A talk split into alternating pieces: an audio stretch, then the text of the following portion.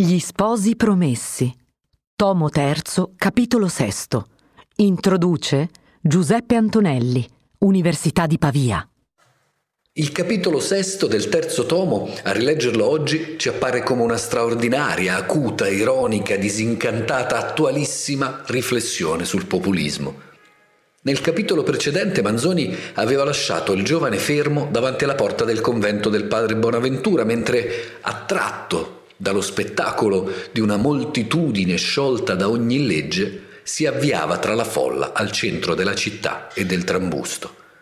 Quella città di Milano che appunto si avvia qui a diventare uno dei protagonisti della storia, con la sua topografia esatta, i nomi delle strade, delle piazze, dei palazzi, dei negozi, quello che in toscano viene a dire forno delle grucce nel suo originale milanese è espresso con parole di suono tanto eteroclito e bisbetico che l'alfabeto comune della lingua italiana non ha il segno per indicarlo. Insomma, lasciato lì fermo, fermo, fermo, Manzoni era tornato indietro a spiegare il perché di quel trambusto. Il governo di Milano, per far fronte alla carestia, aveva prima deciso di obbligare i fornai a vendere il pane a un prezzo molto basso, poi si era reso conto che la soluzione era insostenibile e ci aveva ripensato e dunque aveva riavvicinato il prezzo del pane alla proporzione, scrive Manzoni, del prezzo reale del frumento. A quel punto il popolo si ribella e scoppia la sommossa. Manzoni descrive molto bene il progressivo montare della protesta, legato al serpeggiare di quel malcontento che passa via via dalle parole ai fatti. Lo strumento principale di quella che oggi i giornalisti chiamerebbero una escalation di violenza è proprio l'incessante passaparola che all'epoca avveniva nelle strade, nelle piazze, oggi viaggerebbe via internet. Dappertutto lo stesso linguaggio di lamenti, di imprecazioni e di minacce. L'aspetto su cui Manzoni insiste di più è proprio l'omologazione prima del pensiero e poi dei comportamenti che queste parole creano. Dette e udite molte volte le stesse frasi, con lo stesso impeto, con la stessa intensità, con le stesse parole, finché non si arriva a ridurre a fatti quelle parole. Ad animare quello stesso discorso sono voci, sempre voci, tante voci. Una voce gridò, gridò uno nella folla, rispondono cento voci, si intese una voce che diceva ai forni. Voci che non hanno un volto né un nome, voci anonime, appunto, che però aizzano la folla mettendo in giro voci come quella per cui dietro al rialzo dei prezzi c'era la gran cabala orrenda, la trama di farci morir tutti. Lo so di certo, dice a un certo punto un personaggio, l'ho inteso con questi orecchi da una mia comare che è amica della lavandaia di uno di quei signori. E allora, quale miglior modo per una giustizia pronta, come viene più volte definita, se non impiccare i tiranni e i cabaloni? Insomma, il meccanismo è sempre quello. Fake news, diremmo oggi, che individuano un colpevole e chiedono giustizia sommaria. Da una parte il popolo, dall'altra le trame, i complotti, gli inganni di chi sta al potere. Una voce orrenda uscì dalla folla. Andiamo dal vicario di provvisione a fare una giustizia. Quella voce, scrive Manzoni, fu come una scintilla caduta in una polveriera e comincia così la seconda parte del capitolo, quella sull'assedio alla casa del vicario di provvisione. Una parte a cui nella versione definitiva dei Promessi Sposi sarà dedicato un capitolo nuovo, un capitolo aperto, un po' come era successo per Don Abbondio nella notte degli inganni e dei sotterfugi, da una scena domestica, da una scena d'interni con il vicario che in quel momento stava facendo un chilo agro e stentato d'un pranzo mangiato di malavoglia con un po' di pane raffermo. Già, il pane. E proprio per quella situazione che si era venuta a creare, mentre fuori i forni erano presi al sacco e la gente scappava seminando panini per la strada.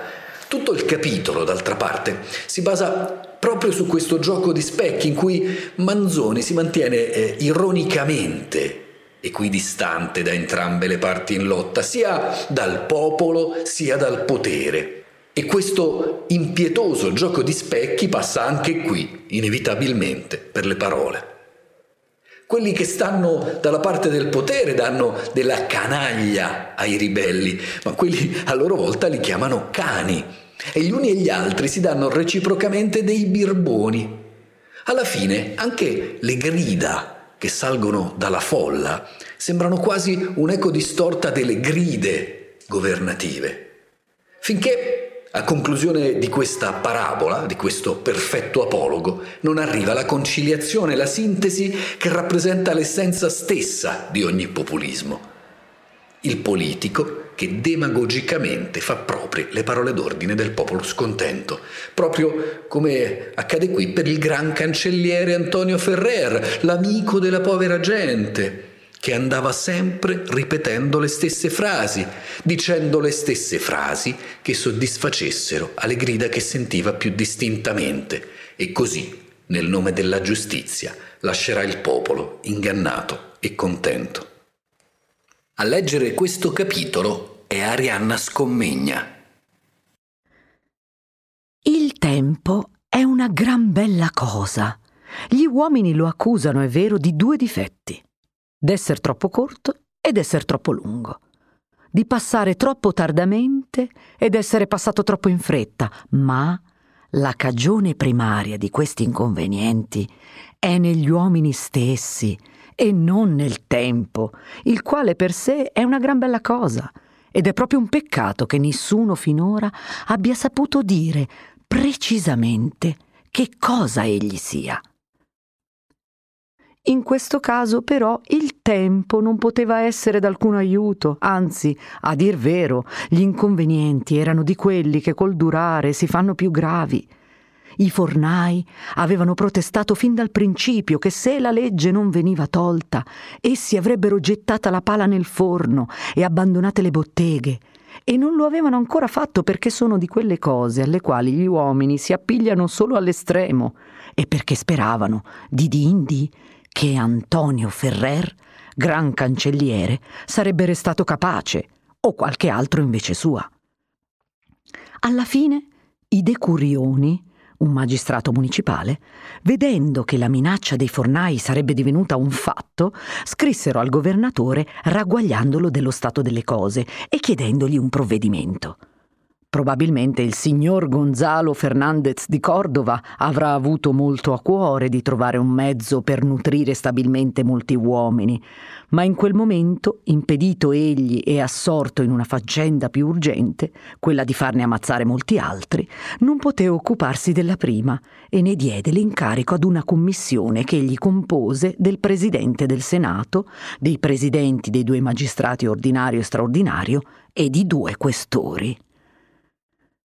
Si riunirono essi tosto, o come si diceva allora spagnolescamente, e si giuntarono. E dopo mille riverenze, preamboli, sospiri, proposizioni in aria, reticenze, tergiversazioni, spinti sempre tutti verso un punto solo da una necessità sentita da tutti, consci che tiravano un gran dado, ma convinti che altro non si poteva fare, conchiusero ad aumentare il prezzo del pane, riavvicinandolo alla proporzione del prezzo reale del frumento, e si separarono nello stato d'animo d'un minatore che avesse dato fuoco ad una mina non caricata da lui, prevedendo bene uno scoppio, ma non sapendo né quando né quale egli sarebbe. Questa volta i fornai respirarono, ma il popolo imbestialì s'era già avvezzo a quel vantaggio che aveva apportato l'editto del gran cancelliere e cominciava già a trovare che il vantaggio era troppo scarso, che la giustizia non era intera e aspettava ad ogni nuova deliberazione che il prezzo sarebbe ancora diminuito. Il sentimento di furore che produsse l'aumento fu universale. Questo sentimento veniva espresso da migliaia di uomini con lo stesso impeto, con la stessa intensità, con le stesse parole. La sera del giorno che precesse a questo, in cui fermo arrivò in Milano, le vie, le piazze erano sparse di crocchi, nei quali conoscenti e ignoti parlavano altamente d'un fatto comune nel quale avevano dolori e idee comuni.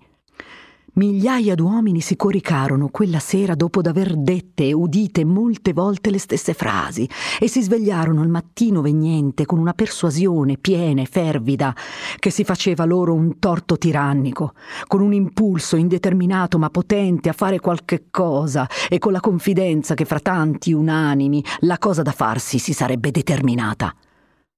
Fra queste migliaia vi aveva alcuni quali, meno irritati, pensarono con gioia che in quel giorno l'acqua sarebbe stata torbida e si sarebbe potuto pescare, e fecero proponimento di non lasciarla posare finché non fosse fatta la pesca. I crocchi precedettero l'aurora. Fanciulli, donne, uomini, vecchi, operai, mendichi si ragunavano a caso e cominciavano, o proseguivano naturalmente, lo stesso discorso. Qui erano voci confuse di molti parlanti, là uno predicava e gli altri applaudivano. Dappertutto racconti diversi ma egualmente violenti delle cabale e delle iniquità che avevano macchinato il nuovo editto dappertutto lo stesso linguaggio di lamenti, di imprecazioni, di minacce e dappertutto, per ultima conseguenza, una parola, la più moderata nel suono ma la più forte, quella che esprimeva la cosa e la faceva. Così non può andare. Non mancava più che una occasione, un avvenimento, un movimento qualunque per ridurre a fatti quelle parole, e l'occasione non si fece aspettar molto.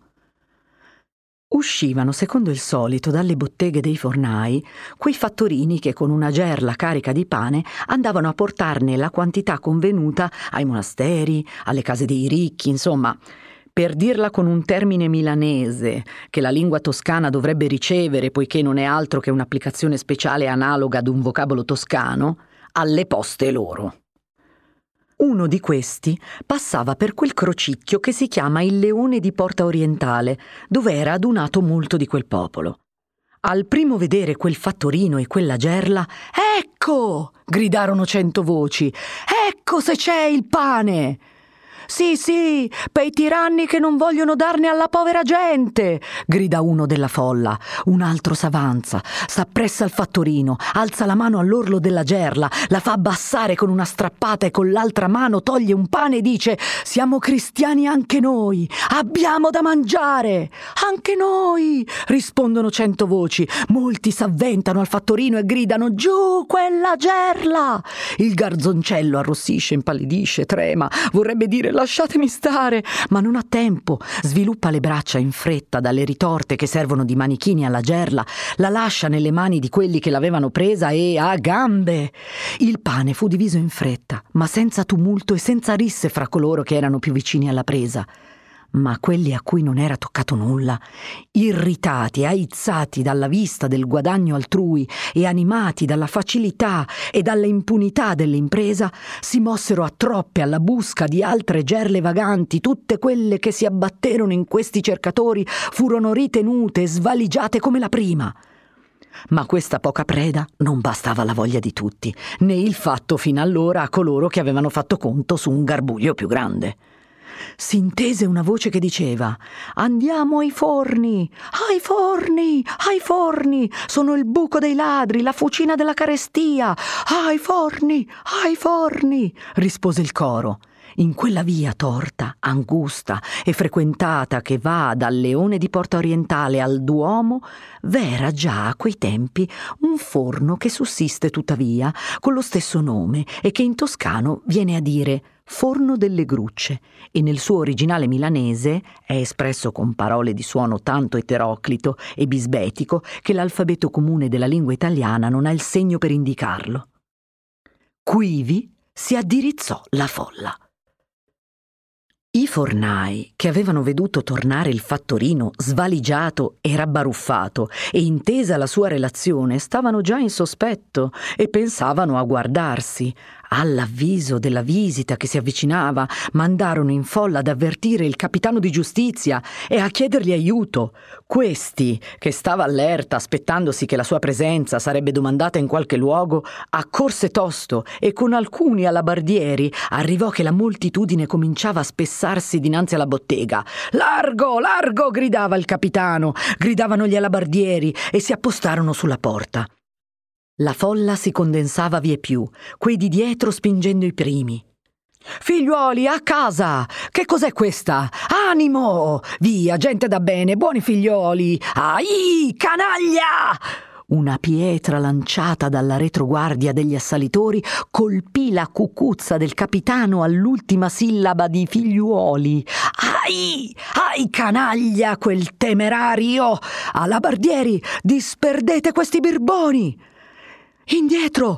Indietro! gridavano gli alabardieri, sospingendo i primi, ma invano. Animo, animo! gridava il capitano. Rispingeteli almeno, tanto che chiudiamo le porte. Da bravi, indietro! Indietro!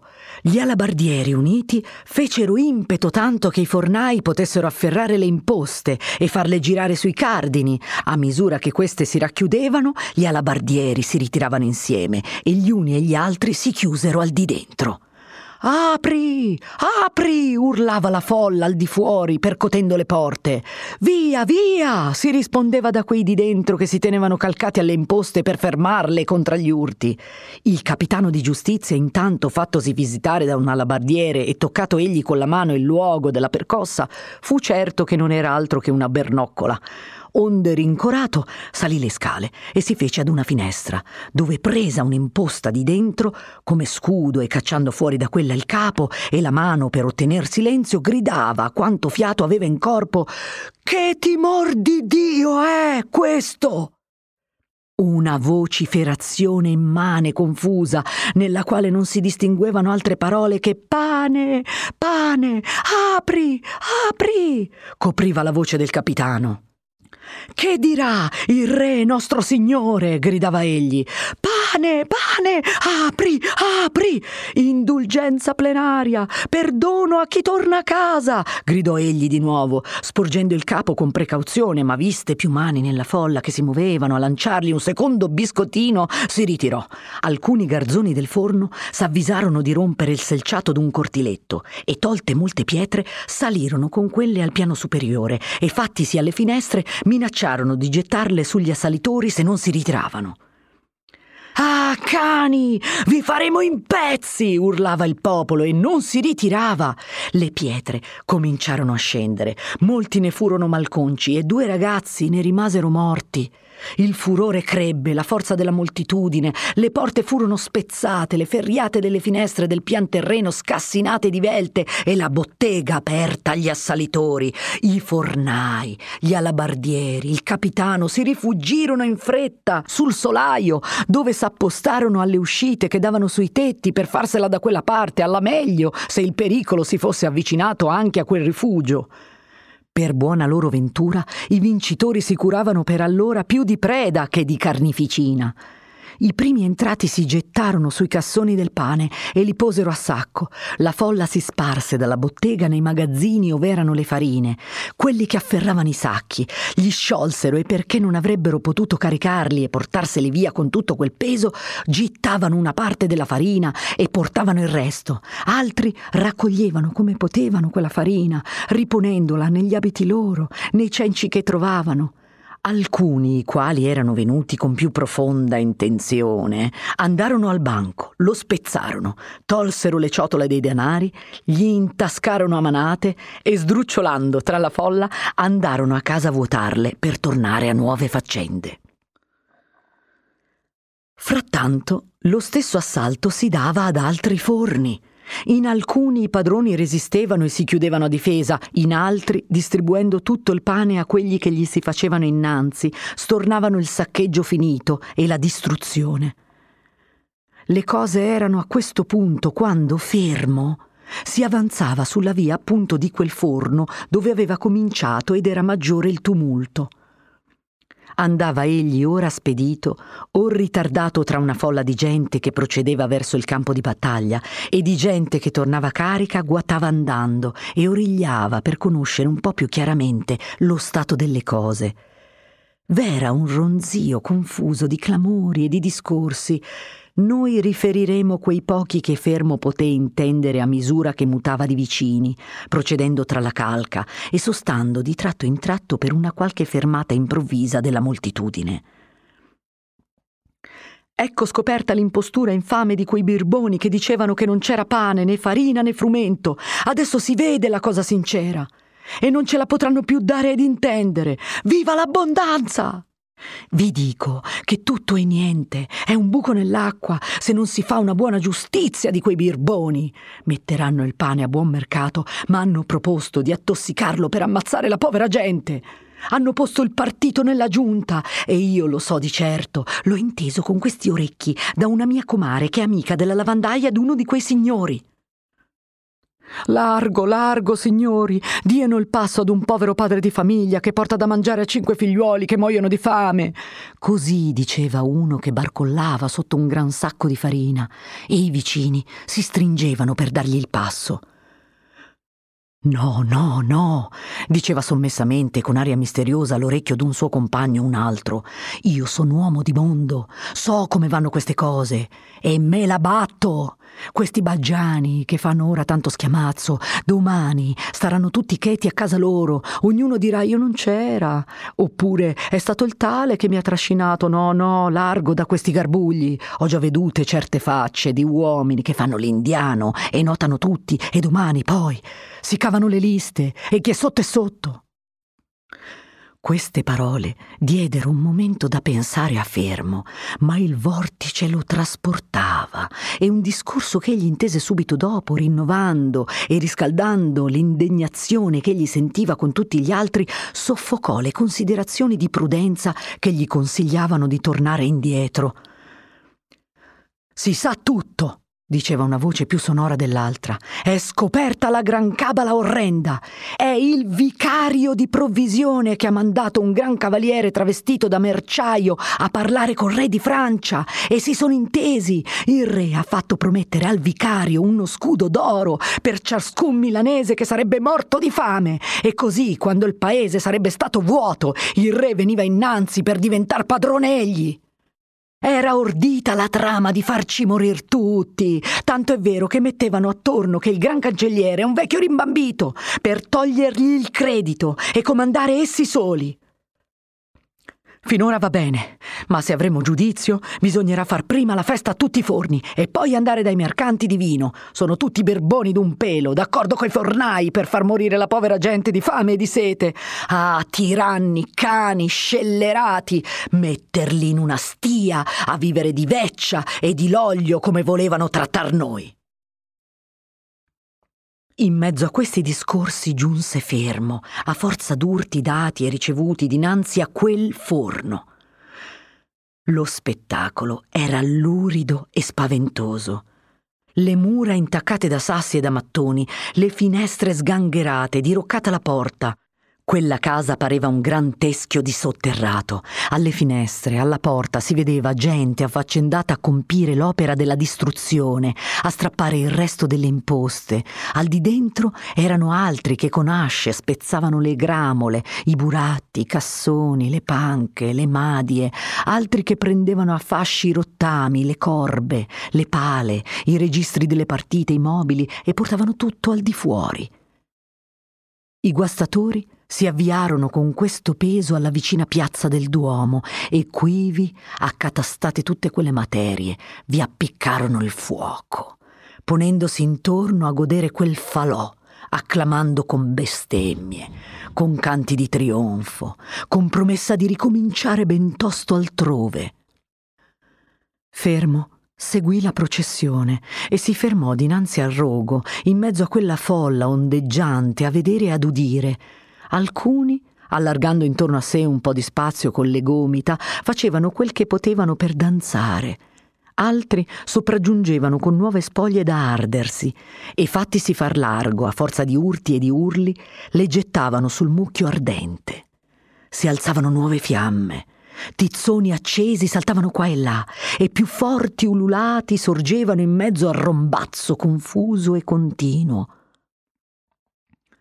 Fermo non credeva, né era possibile di credere tutto quello che egli aveva inteso dire in quel giorno, ma tutti quei discorsi, le sue idee antecedenti, la persuasione universale gli davano l'intima persuasione che un gran disegno di affamare il popolo fosse stato ordito e scoperto. Partecipava egli dunque dell'ebbrezza comune, gridava quando a quando con gli altri e se non attizzava la fiamma stava pure a contemplarla con diletto, mangiando intanto un altro di quei pani che aveva raccolti e posti in tasca al primo entrare in città. Muoia la carestia! si urlava da ogni parte. Muoiano gli affamatori! Viva l'abbondanza! Viva il pane! Viva! Viva! A dir vero, la distruzione dei buratti, delle madie, il disfacimento dei forni e lo scompiglio dei fornai non pare che fossero i mezzi più spediti per far vivere il pane. Ma questa è una sottigliezza metafisica che non poteva venire in mente ad una moltitudine. Il fuoco non era peranco estinto quando corse all'improvviso una voce per la folla che al Cordusio, così è chiamato un crocicchio poco distante dalla piazza dove si faceva la baldoria, s'era scoperto da un fornaio un altro grande ammasso di pane e di farina. La folla si diresse in tumulto verso quella parte, si gettò nella via corta ed angusta di Pescheria Vecchia, si condensò sotto l'arco che la termina, si diffuse nella piazza dei mercanti.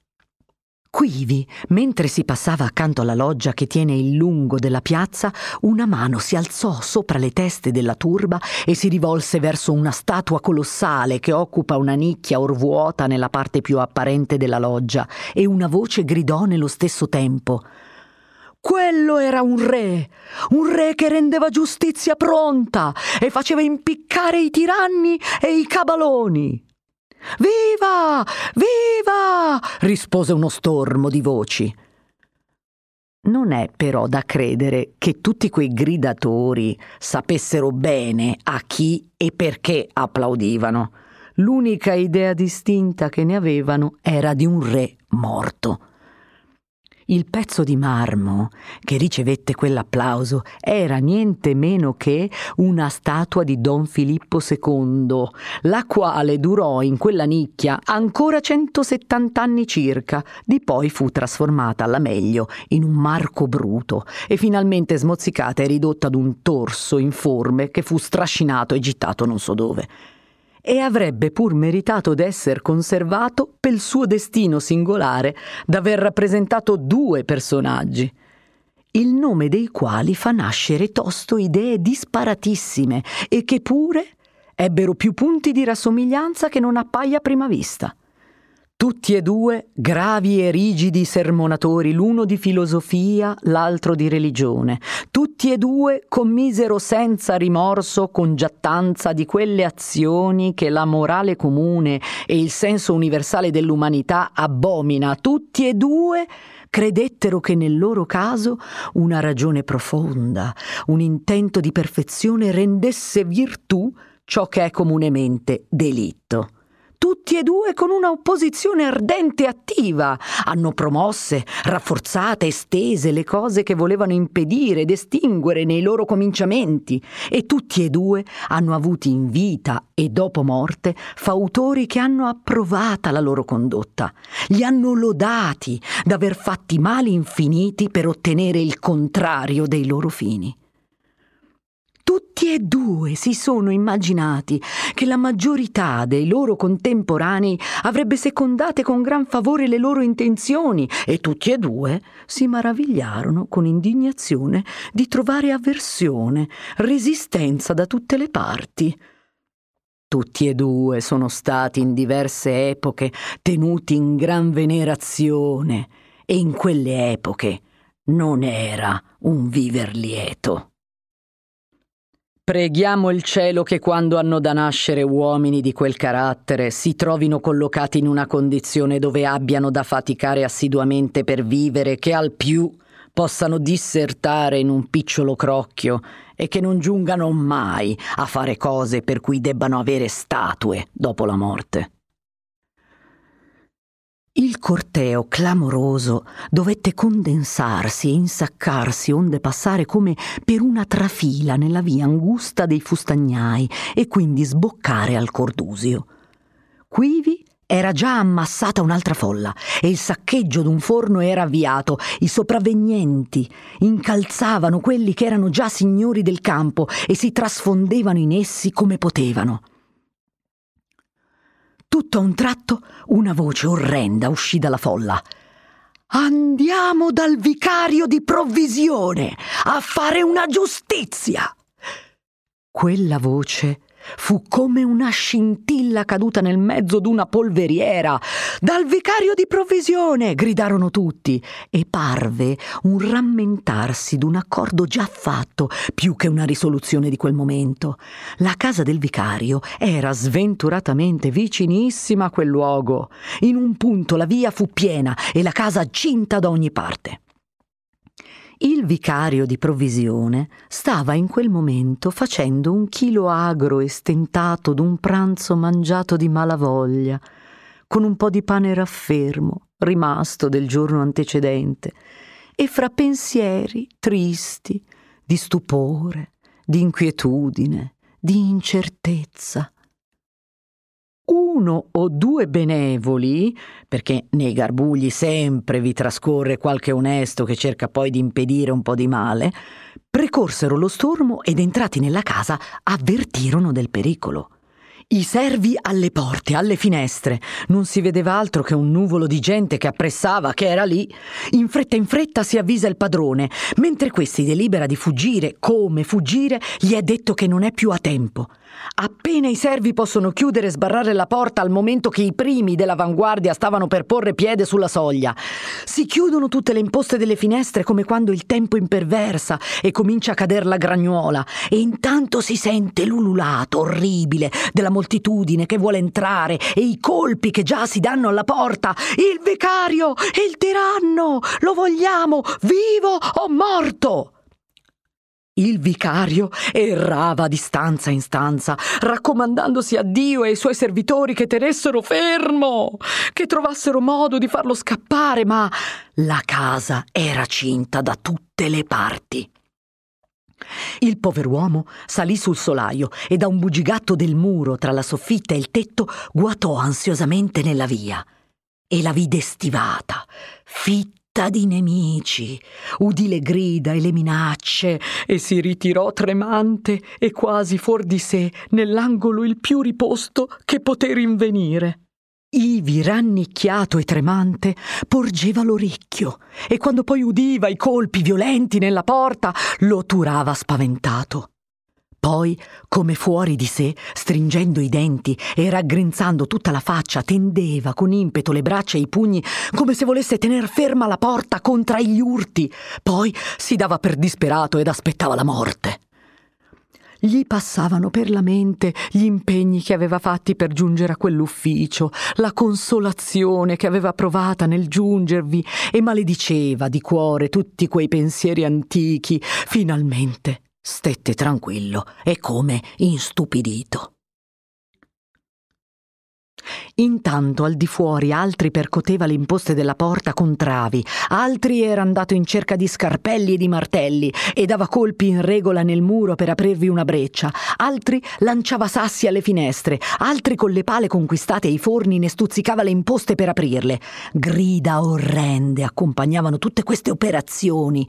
Quegli stessi però che con le grida le incoraggiavano e le applaudivano, in fatto vi ponevano ritardo con la pressa delle persone persone non lasciando agio al giuoco delle leve e degli arieti. Per buona sorte accadeva questa volta nel male, ciò che è troppo frequente nel bene, che i fautori più ardenti divengano un impedimento. Nel mezzo della turba un vecchio malvissuto mostrava un martello, dei chiodi e una fune, dicendo che voleva egli configgere alle imposte della porta il vicario quando fosse stato acchiappato ed ucciso. Ecco, ecco quello che farà la cosa spiccia. Largo, largo. Era una lunga scala che altri portavano per appoggiarla al muro e salire alle finestre, dove l'entrata sarebbe stata più facile. Per buona sorte, quel mezzo che avrebbe facilitata l'impresa non era facile a porsi in opera I portatori, spinti alcuni di qua, alcuni di là e divisi da una calca brulicante e irrequieta, erano costretti, or l'uno or l'altro, di abbandonare il peso, il quale cadeva sulle spalle, sulle teste dei più vicini, che lo rispingevano, grida, percosse, urli da tutte le parti. Ma intanto la porta era quasi sconfitta dai gangheri e i fori nel muro andavano allargandosi e sprofondandosi, già poco mancava a vedersi l'interno della casa. Fermo si trovava in mezzo alla calca, ma questa volta strascinato e assorbito dal vortice piuttosto che venuto di sua voglia, le grida che chiedevano sangue, i volti che ne mostravano l'abominevole sete, lo avevano riempiuto di turbamento e di orrore. Egli detestava in quel momento quella che gli era paruta giustizia del popolo, la trovava più atroce della fame. Andiamo, andiamo, diceva egli ai suoi vicini, è una vergogna. Vogliamo noi fare il boia, assassinare un cristiano. Come volete che Dio ci dia il pane a buon mercato se commettiamo di queste iniquità? Ah, traditore della patria! disse uno che era vicino a Fermo, rivolgendosi a lui con un viso d'indemoniato. Aspetta, aspetta, tu sei un amico del vicario e dei tiranni! Per buona sorte in quel momento alcuni che portavano una scala fecero impeto tra Fermo e il suo nemico e li disgiunsero. Fermo, approfittando di quella confusione nata nella confusione, si allontanò cercando di uscire dalla folla e di andarsene, Quegli che gli aveva fatto quel complimento non si curò di rintracciarlo, né lo avrebbe potuto, ma un altro che si trovava accanto a lui e che lo aveva seguito gli disse all'orecchio Buon giovane, state zitto, se non volete farvi ammazzare, ma aspettate quietamente che forse potrete far del bene. Fermo, gli rispose affettuosamente con l'espressione del volto e rimase in mezzo alla calca. Ma quegli stessi benevoli che erano venuti ad annunziare il pericolo non avevano posto tempo in mezzo ed erano tosto volati al castello per avvertire di ciò che accadeva e domandare soccorso. Fu tosto spiccata una troppa di soldati che accorse al luogo del tumulto, ma giunta che fu non seppe che farsi. Le parti estreme dell'attruppamento alle quali solo i soldati poterono accostarsi erano una ciurma disarmata e oziosa mista d'uomini, di donne, di fanciulli, parevano piuttosto spettatori che altro. All'ordine di dissiparsi non rispondevano che con un cupo e profondo mormorio. Far fuoco sopra quella gente parve a quelli che comandavano il drappello che sarebbe stata cosa crudele e piena di pericolo assai più grave di quello che si voleva far cessare. Attraversare la prima calca e giungere in ordine e uniti al centro del tumulto dove la rivolta era operosa non era cosa possibile. Il solo tentare di procedere avrebbe sparpagliati i soldati tra la moltitudine e postili così separati a discrezione di quella irritata. I soldati stettero dunque oziosi. Quelli che erano più presso gli guardavano senza timore, gli beffavano, le grida continuavano e gli smuratori proseguivano la loro impresa rumorosa senza darsi pensiero della truppa. L'impresa sarebbe stata purtroppo condotta a termine e già lo toccava se dalla parte opposta non fosse giunto un più efficace soccorso. Una carrozza! Uh, chi è questo tiranno che ardisce venire ad insultare la povera gente? Dalli, dalli! Sassate, sassate! Zitti, zitti! È Ferrer! Non vedete la livrea? È un galantuomo, amico della povera gente. Eccolo, eccolo! Ecco, mette la testa allo sportello. È egli! Viva Ferrer! Viva Ferrer!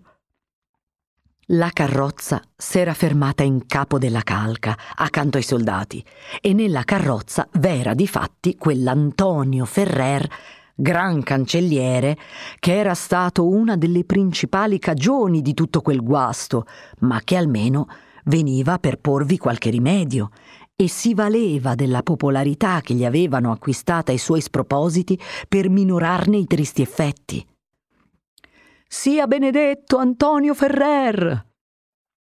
Degli spropositi molta gente ne fa, ma non sono molti coloro che adoperino il vantaggio che possono averne cavato a fare un po' di bene o ad impedire un po' di male. Antonio Ferrer metteva fuori dello sportello una faccia tutta umile, tutta benigna, tutta amorosa, una faccia che egli aveva creduto di tenere in serbo per il momento in cui si sarebbe trovato al cospetto di Don Filippo IV, ma fu obbligato a spenderla in questa occasione impreveduta. Cercava egli di parlare, ma i picchi, gli scalpiti, gli urli, i viva stessi che si facevano a lui soffocavano la sua voce.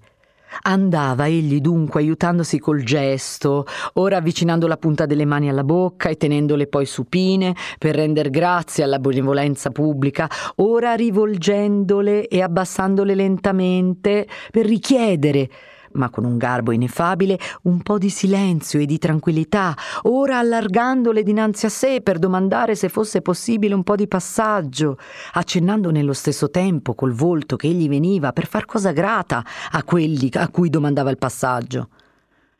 Viva Ferrer, l'amico della povera gente! Non abbia paura, ella è un galantuomo! Vogliamo pane! Sì, figliuoli, pane, pane, abbondanza, abbondanza, rispondeva Ferrer, ponendo la destra sul cuore per dare la forza del giuramento alle sue parole. Che cosa ha detto? Domandavano quelli che non erano vicini abbastanza per intendere il suono delle parole. Ha detto pane, abbondanza, rispondevano quelli che avevano inteso, e queste parole girarono in un momento fino all'altra estremità della calca. Charle, Charle! gridavano alcuni. Viva Ferrer! È un galantuomo! gridavano altri. Noi vogliamo Ferrer! Comandi Ferrer! Morti ai birboni!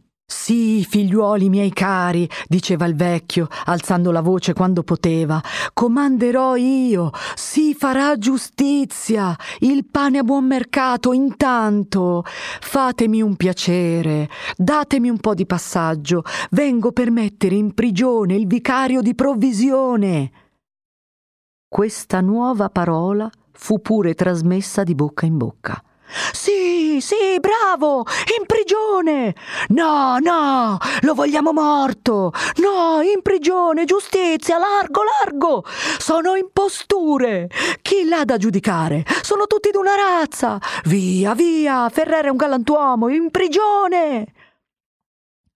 La proposta inaspettata del gran cancelliere aveva diviso in un momento i pareri e gli animi di quei comizi tempestosi, o per dir meglio, aveva fatta scoppiare una divisione che già esisteva.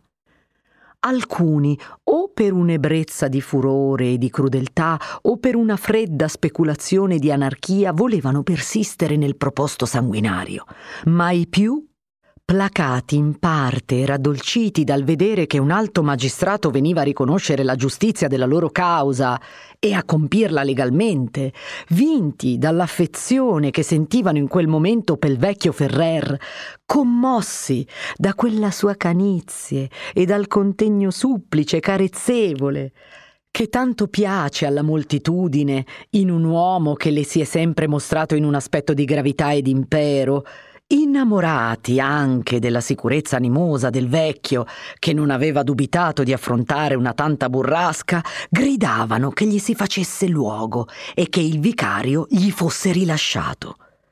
Fermo era tra questi e gridava a testa prigione e giustizia. I sentimenti, le grida, i movimenti di questa parte più placabile erano mossi e regolati senza ch'ella se ne avvedesse da alcuni i quali, senza aver fra di loro intelligenze precedenti, operavano pure di concerto, condotti da una intenzione comune. Va degli uomini onesti ai quali, nelle sommosse popolari, alle affoltate, alle vociferazioni d'una moltitudine alleggiata, sono colpiti da un orrore pauroso, non ponno sostenerne la vista, la vicinanza e vanno a rimpiattarsi, se è possibile, dove non ne giunga nemmeno il mormorio. Vena altri, i quali sentono un orrore egualmente forte, ma che non li confonde, che non toglie, anzi cresce loro l'attività. Il tumulto è per essi un nemico terribile, di cui vanno in cerca per opprimerlo o per ammassarlo. occorrono dove la confusione è più bollente, il brulicame più fitto, non si curano o dimenticano in quel momento da che parte sia la ragione e il torto, dimenticano il proprio pericolo e non hanno altro di mira che di frastornare le risoluzioni feroci, di impedire delitti.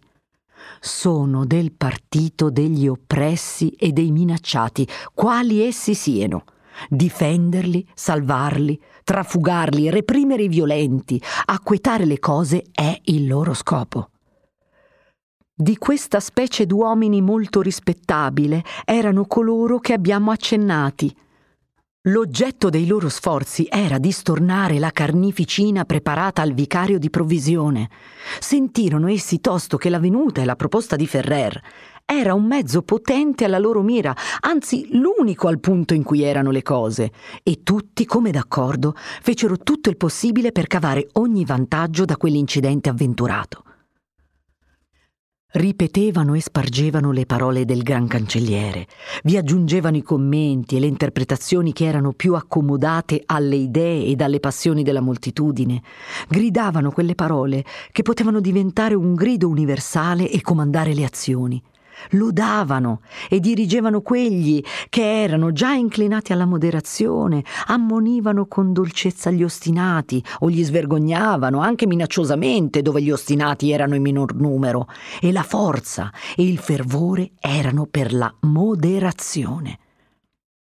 I loro sforzi non furono inutili e poco a poco apparve manifestamente che la moderazione aveva il maggior numero di partigiani.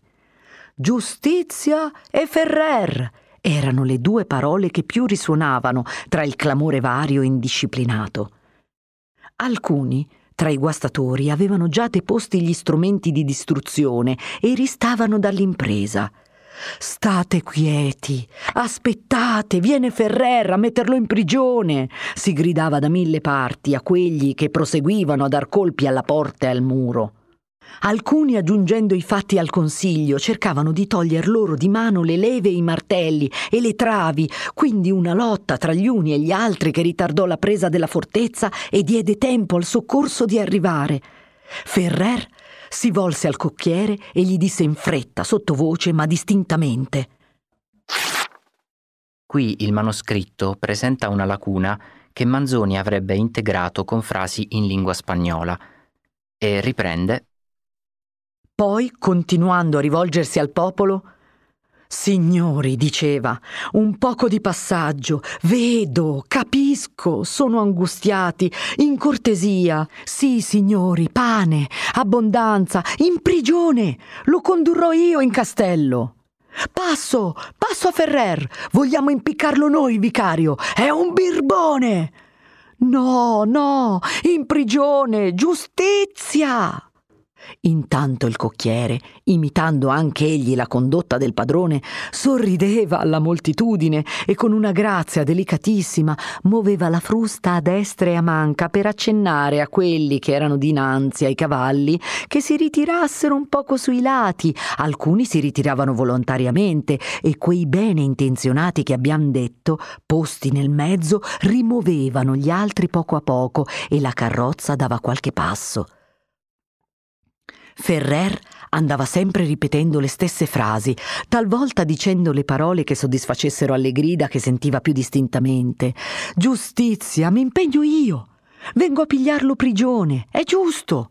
Il Re nostro Signore vuole che si castighino quelli che fanno del male ai suoi fedelissimi vassalli, a questi bravi galantuomini. Largo di grazia, gli faremo il processo giustizia pronta, pane a buon mercato, abbondanza, abbondanza. Così passo passo la carrozza giunse dinanzi alla casa, sulla porta e si fermò. Qui vi era il punto difficile, il momento sommo dell'impresa, ma il nostro Ferrer era un valente in quel giorno e doveva uscirne vincitore.